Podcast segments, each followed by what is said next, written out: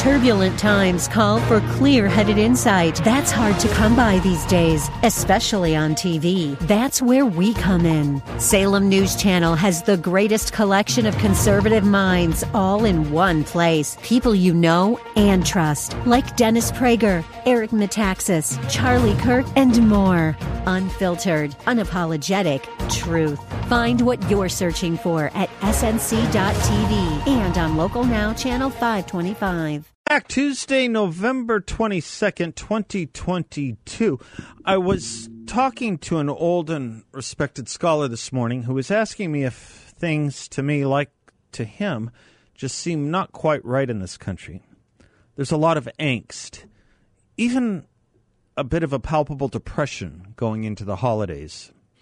Also, as I mentioned briefly yesterday, a journalist who is doing a profile of me asked me about the new American fascination with race and my fascination with the fascination of it. It was a wending conversation, but I was reminded and spoke, and this will all come together in a moment. I was reminded and spoke of that speech United States Senator Barack Obama delivered at the Edmund Pettus Bridge in Alabama in 2007. This is the speech where Obama spoke of the civil rights work left for his, our, what he called the Joshua generation. Here's how he put it, quoting Barack Obama from 2007, before he was the president. Quote, Don't tell me I'm not coming home when I come to Selma, Alabama. I'm here because somebody marched for our freedom. I'm here because you all sacrificed for me. I stand on the shoulders of giants and I thank the Moses generation. But we have got to remember now that Joshua still had a job to do. As great as Moses was, despite all that he did leading a people out of bondage, he didn't cross over the river to see the promised land. God told him, Your job is done. You'll see it. You'll be at the mountaintop, and you can see what I've promised, what I promised to Abraham and Isaac and Jacob, and I promised to you. You can see that I will fulfill that promise, but you won't go there. We're going to leave it to the Joshua generation to make sure it happens. There's still some battles that need to be fought some rivers that need to be crossed. Obama continued.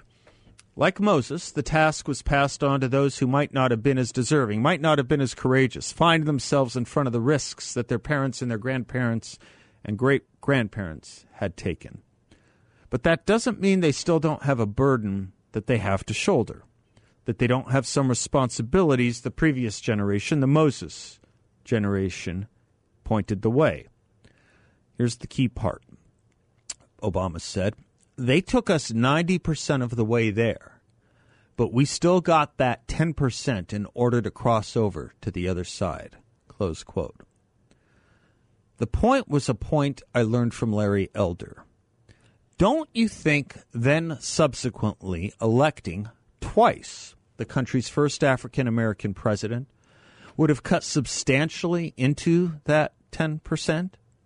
Who knows, 3 to 8 more percent. We only had 10% more to go. That was before we elected a black president twice. Electing a black president twice had to have taken us down from 10% left to just maybe 1 or 2 or 3% left, don't you think? And yet, after all that, and Obama and Holder and the rest of everything we've accomplished on racial equality and success, we seem more racialized and racially divided than ever. We spoke some on this, and I was thinking about two things history and narcissism. Before I get to that, perhaps part of the regnant problem is what people do not cite or quote or have forgotten from that same speech of Barack Obama's in 2007. I reread the entire thing this morning, and it opens with praise and thanks to Jeremiah Wright from Barack Obama he who saw no redemption in or for America. Anyway, history and narcissism. Narcissism comes from the Greek Narcissus, who was a hunter so enamored with himself he rejected all other relationships to admire himself full time until he died. In modern, modern psychology, narcissism represents a personality disorder of the constant need for ap- admiration and a lack of empathy for others. We might call it extreme selfishness. In politics, we might say the me or the I is more important than the community we live in or want to protect or enhance, more important than the collective group of Americans. I have, as it turns out, been thinking more and more about this. And I've gone back to read some essays on this, like The Me Decade by Tom Wolfe and The Culture of Narcissism by Christopher Lasch, a book that was a huge bestseller at the end of the 1970s and that I just heard Adam Carolla speaking about last week. Anyway, to our political moment in all this, we do seem more divided than ever. Add that to the growing tote board of things that make little sense or could not have been predicted. In the most economically successful moment and country in history, with the most technological advancement giving us access to unending wisdom, not just in our homes and classrooms, but in the palms of our hands.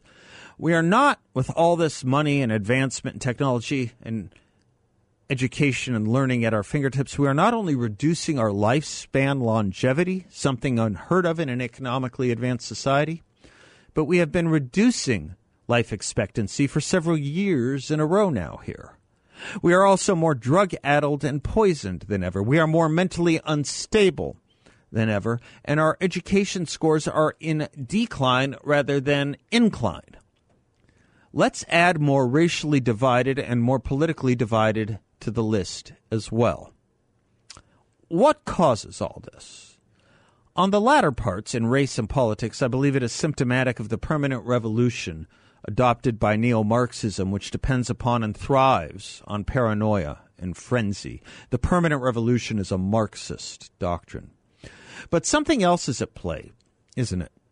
Classic symptoms of the culture of narcissism, which, as Professor Lasch puts it, respects neither the past nor the future. Nothing greater than ourselves and our immediate self interests.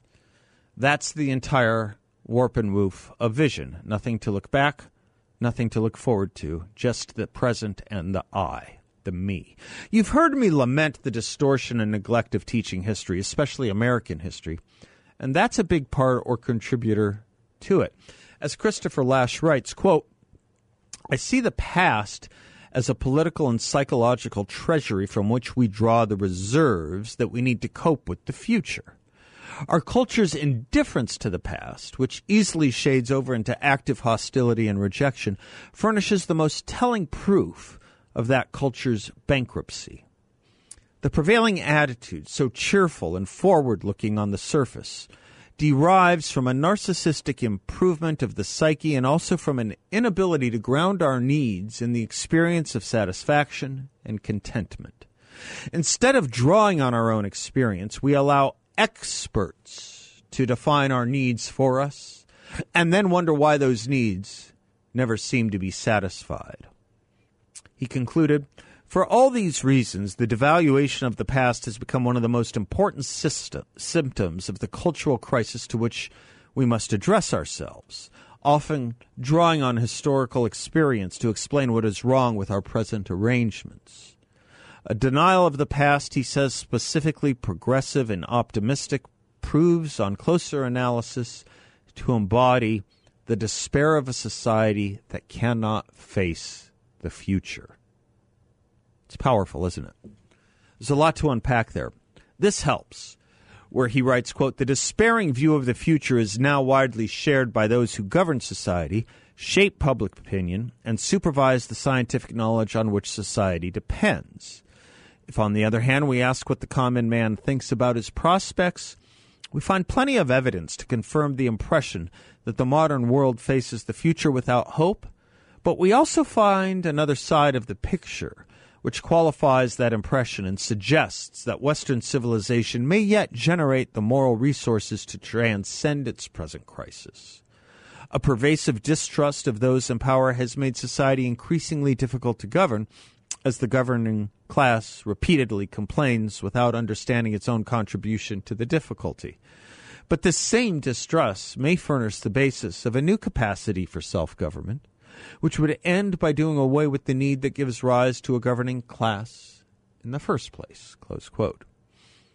He goes on, we have carried the logic of individualism to the extreme of a war of all against all the pursuit of happiness to the dead, end of a narcissistic preoccupation with the self.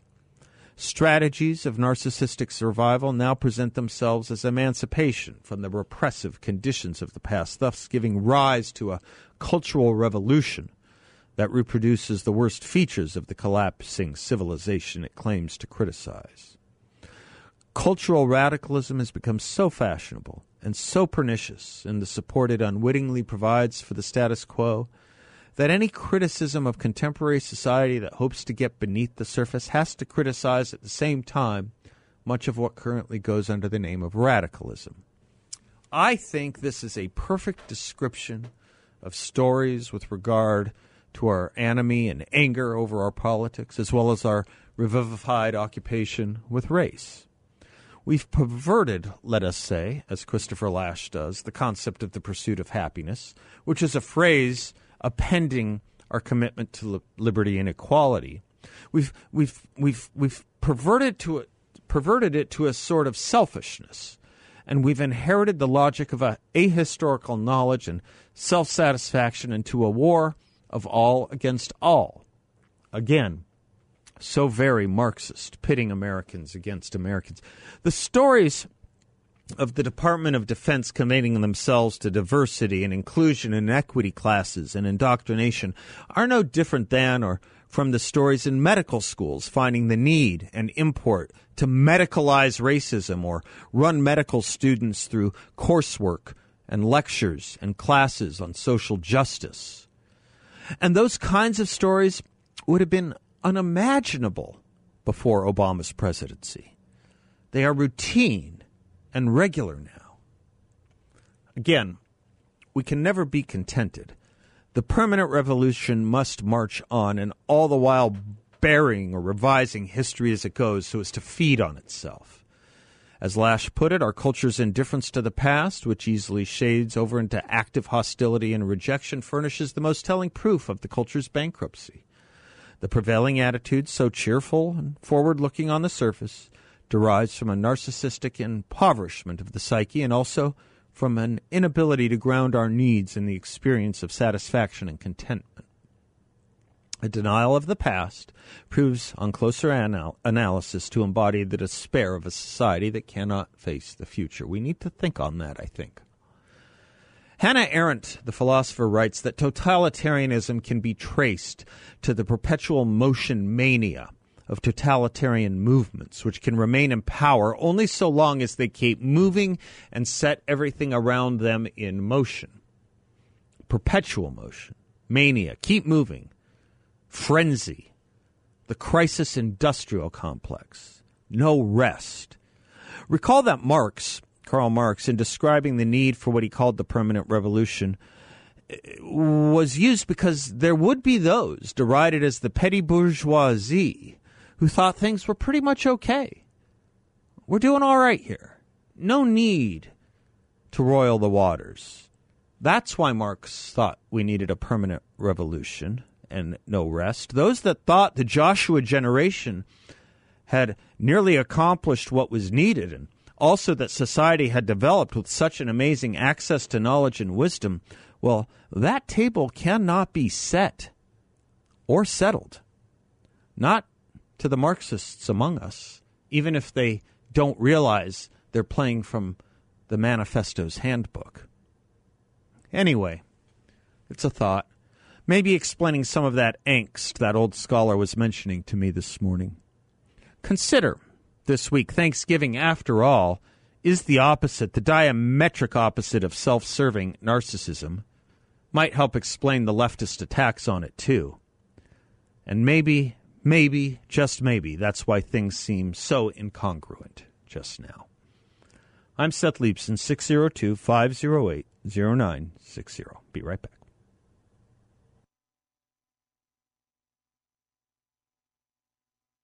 If you're concerned uh, with the volatility of the stock market, YRefi has an investment in a portfolio with a high fixed rate of return that's not correlated to the stock market. It's a portfolio where you'll know what each monthly statement will look like. No surprises. You can turn your monthly income on or off, compound it, whatever you choose, and there's no loss of principal if you need your money back at any time. Your interest is compounded daily, you're paid monthly, there are no fees. It's a secure collateralized portfolio that delivers a high fixed interest rate. How high? Up to 10.25% rate of return. That's right, 10 and a quarter percent. YRefi is a due diligence approved firm, and you can check them out at investYRefi.com. That's the word invest, the letter Y, and REFY.com, or give them a call at 888 YRefi 34. That's 888 YRefi 34. I was mentioning in uh, the monologue above uh, the ra- racialization of so many institutions and the conversion of the notion of equality into notions of diversity, inclusion, and equity. Um, even, yes, as we talked about yesterday at our Department of Defense, but the medicalization of racism now, too, or the medicalization of racialism, I suppose. In the New York, uh, no, I'm sorry, in Fox News, at the Fox News website today, we have the report that the University of Florida College of Medicine is going down this road very quickly, using equity initiatives to train a new generation of anti racists in the medical fields. Those initiatives include active recruitment of underrepresented groups, suggesting readings on diversity and equity for aspiring students, and a code of ethics that explains how to address implicit bias. This new report called Do No Harm says the College of Medicine is indoctrinating its indoctrinating its medical student excuse me, its medical school graduates in divisive philosophies and other forms of social justice activism. At the same time, yes, in the New York Post, uh, Professor Dr. Stanley Goldfarb has a piece Med schools are even more woke than you think, and your care is at risk. That's the quiet part that needs to be said out loud. We're not training doctors anymore to uh, operate, treat, diagnose, research.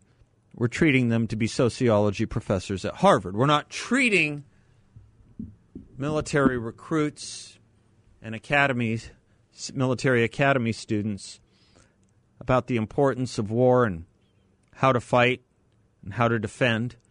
We're teaching them about what Marxism thinks of the United States when it comes to race.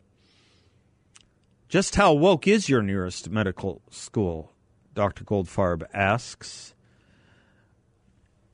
The organization um, that helps oversee medical schools thinks it's not woke enough. That's the Association of American Medical Colleges, and it re- issued a report last week of the ex- uh, which is the first ever on the extent to which diversity, equity, and inclusion and inclusion have infected the institutions training future physicians.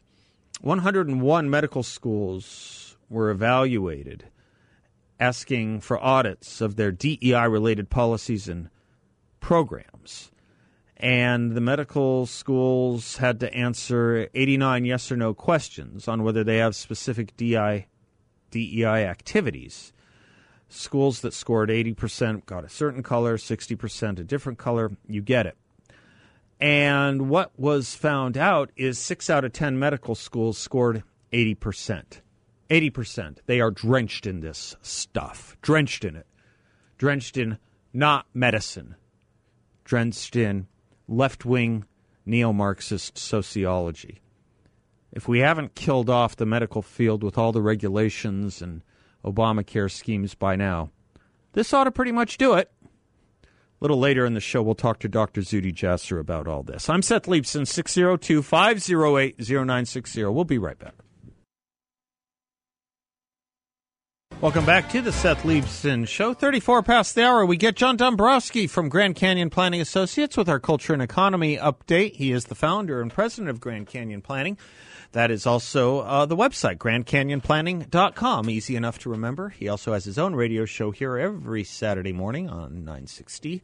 The Patriot, uh, the word on wealth. John, how are you, sir? Fantastic. Love that song. You do, right? Yeah. Is there a Sinatra song that we don't like? I know. Yes, there is. there is? You know, and this is. oh, you're going to get unpopular quick. Oh, I know. Do I- it. Should I? Yeah.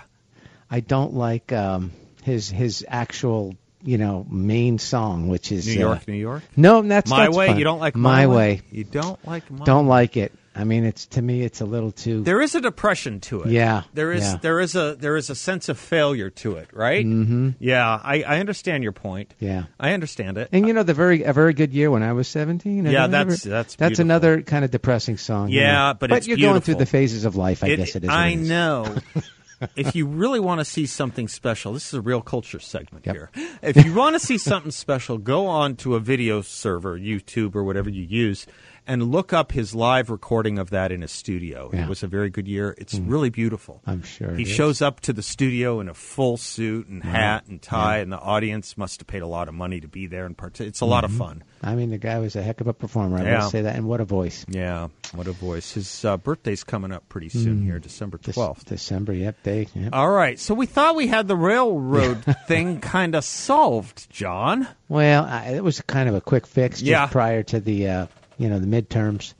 Uh, probably just tried to s- you know make sure nothing happened during the midterms so that uh, things would look good for uh, the president. But unfortunately, You don't say, really? Yeah. Politics? But this is something that's still here, and you know, the, if the railroads, uh, if the unions do strike, um, this is something equivalent, I believe, to uh, when the uh, traffic controllers were trying to, you know, strike during the Reagan years. Yeah, yeah. And uh, he basically said, "Fine, you know, we're going to hire new ones." Uh, so, I don't think Joe Biden has that, though. well, the problem is, is that people, you know, you can try to hire new people, but Yeah. you know, no one wants to, you know, not no one, but a lot of people don't seem to want to, you know, apply for jobs. So, It's going to exacerbate so many problems, uh, including the diesel situation. yeah.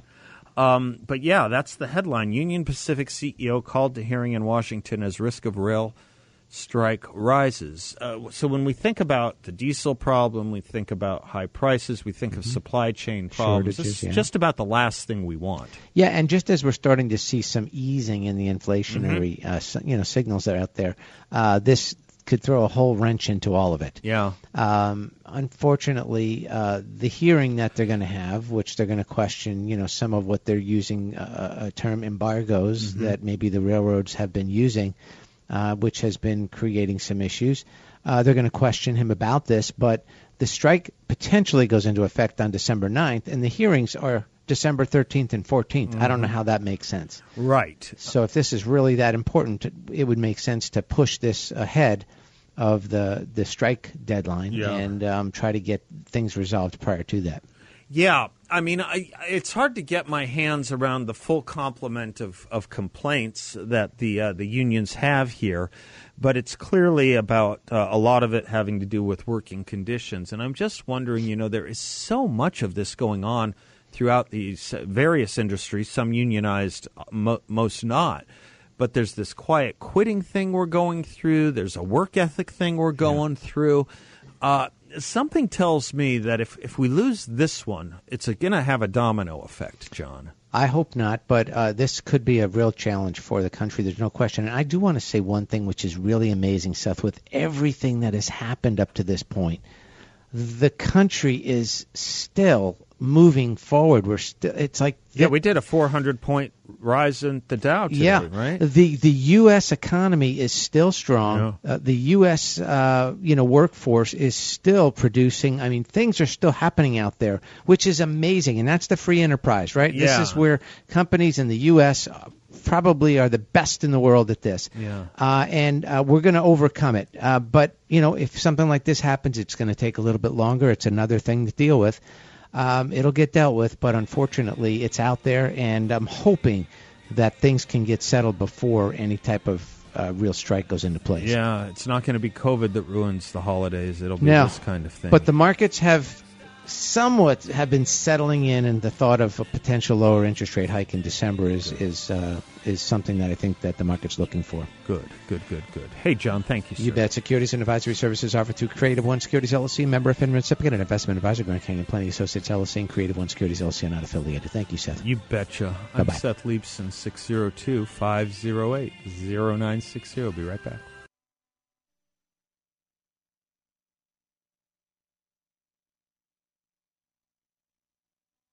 Seth Leibsohn Show, 602-508-0960. Earlier in the hour, you might have heard an advertisement that Turning Point USA is uh, going to be doing its America Fest uh, December 17th through 20th here uh, at the uh, Phoenix Convention Center this December 17th and 20th.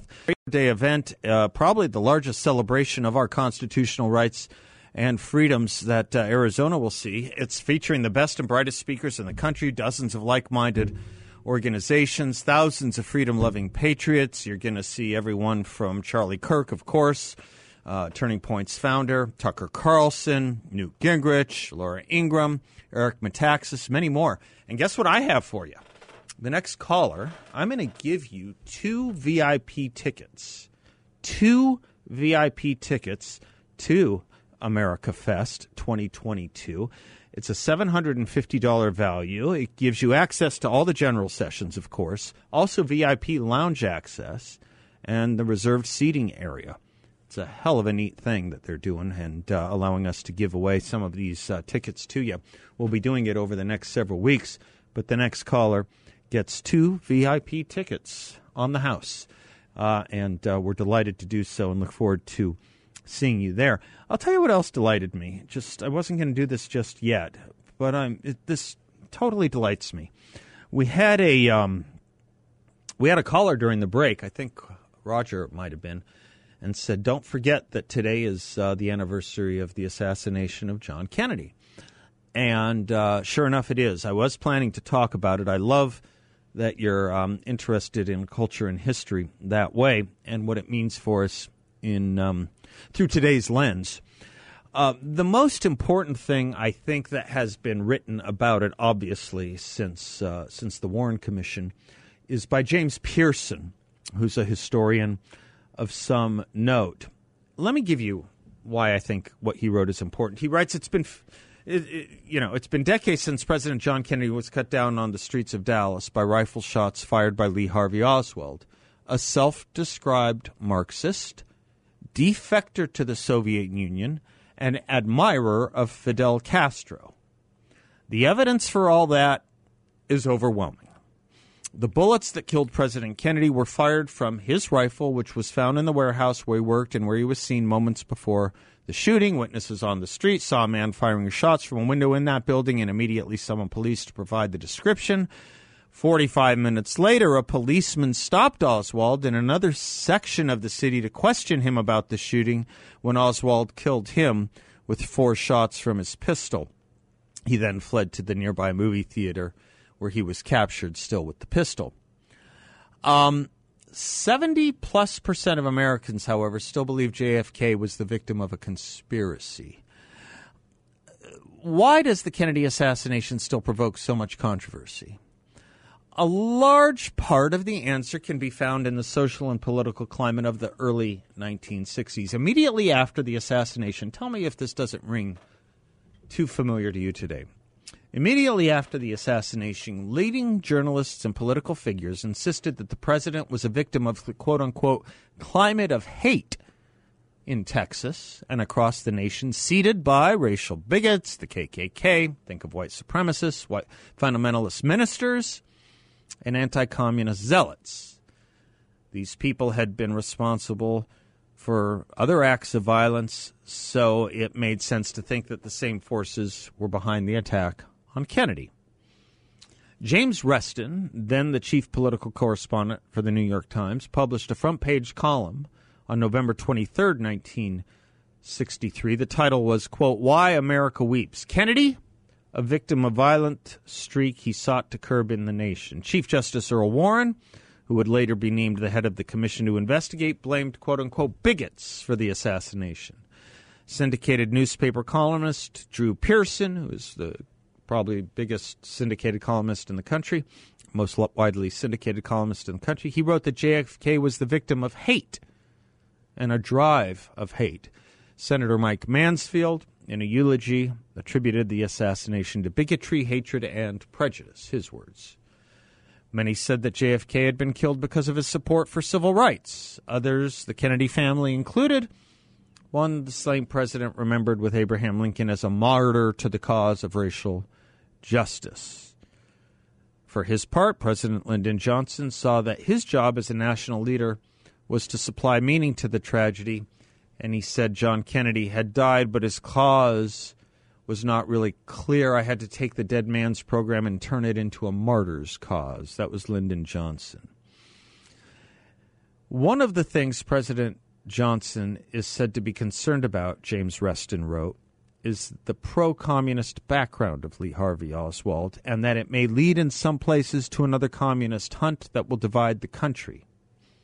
Ironically, U.S. leaders adopted a line similar to the one pushed by the Soviet Union, which was blaming the far right for the assassination. The Soviet Union's chief spokesman said, quote, Senator Barry Goldwater and other right wingers could not escape moral responsibility for the president's death. These were the myths that grew up around the assassination and are still widely believed. The facts are that President Kennedy was a martyr in the Cold War struggle against communism. The assassin was a communist and not a bigot or a right winger. Oswald defected from the U.S. to the Soviet Union in 1959, vowing when he did so that he would no longer live under a capitalist system. He returned to the U.S. with a Russian bride in 1962, disappointed with life in the Soviet Union, but without giving up his Marxist beliefs or his hatred of the United States. By 1963, Oswald had transferred his political allegiance to Castro's communist regime in Cuba. In April of 1963, Oswald attempted to assassinate Edwin Walker. Who was Edwin Walker? A retired U.S. Army general Walker was the head of the Dallas chapter of the John Birch Society and a figure then in the news because of his opposition to school integration and demand that Castro regime be overthrown. The rifle Oswald used to kill right wing to try and kill right wing Walker was the one he used to shoot Kennedy. Dallas police would not identify Oswald as Walker's assassin until after Kennedy's, but Oswald, fearful that he would be identified for the shooting, fled Dallas for New Orleans which is where he established a local chapter of Fair Play Cuba. Castro was probably aware of the plots against him, James Piereson writes, thanks to information thought to have been provided by a Cuban double agent. But the JFK assassination was an event in the Cold was not only an event in the Cold War, but it was interpreted by America's liberal leadership as an event in the civil rights crusade. It was wholly unrelated to it and it sowed endless confusion about the motives of the assassin and the meaning of the event. Look at what they did then to that awful day and tragedy. Look at what they did. They weaponized it exactly where it didn't belong. They weaponized it or tried to against the right until we all found out, holy smokes, it was actually a Marxist communist. This drove the left insane. America was never the same. And I think you can see echoes of that kind of group libel, and libel it is because it's untrue, playing again today, trying to silence people based on the actions of the insane. I'm Seth Leibsohn, 602 508 0960. Be right back.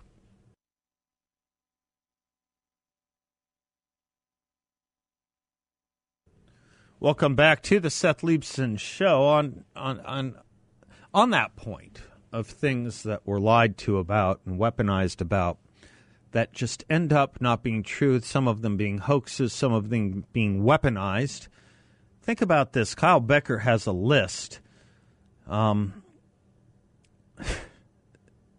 boy, you look at this list and it's just things that we thought we knew the story to or that the left tried to wage a story on that just turned out not to be true.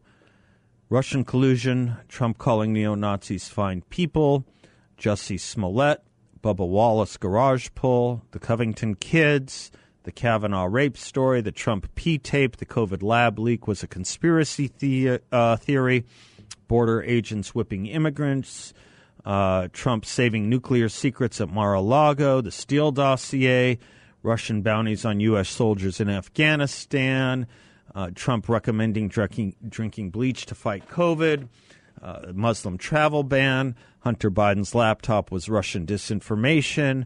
Andrew Cuomo was the best COVID leader in the country. Trump built cages for migrant kids. Trump, uh, yeah, silliness, but there, I guess, part of it. Overfed koi fish in Japan. Build Back Better will pay for itself. Trump's tax cuts benefited only the risk. Cloth masks prevent COVID. If you get if you get vaccinated, you won't catch COVID. If you get vaccinated, you won't die. Oh my gosh, the list goes on. But they're doubling down on this nonsense. Uh, just today, the Surgeon General Amish Shah said this. They these dead enders won't give it up. He said this. An important part of the conversation we have in the days and weeks ahead. Because here's what we know. If folks get their updated vaccines and they get treated if they have a breakthrough infection, we can prevent essentially every COVID death in America. Do you see the illusion there? If they get treated, he attaches that to if everyone gets their updated booster and they have a breakthrough and get treated, we can save. Sure. If I get shot and get treated in time, I, can, I mean, yeah, yes. If they get treated, this is nonsense and it's playing games. Recent COVID statistics out of Seattle revealed that 70% of recent COVID deaths were boosted. You have breakthrough deaths of the fully boosted in some states in numbers higher than all children COVID deaths throughout the rest of the United States of America. I do, well, I guess I do. I was going to say I do not understand this impulse. I do. I do. I do understand it. It's a totalitarian control impulse and an inability to admit you were wrong. Simple inability. And that inability to admit they were wrong and their wrongness ruined this country. A lot more coming up. Don't go away. We'll be right back.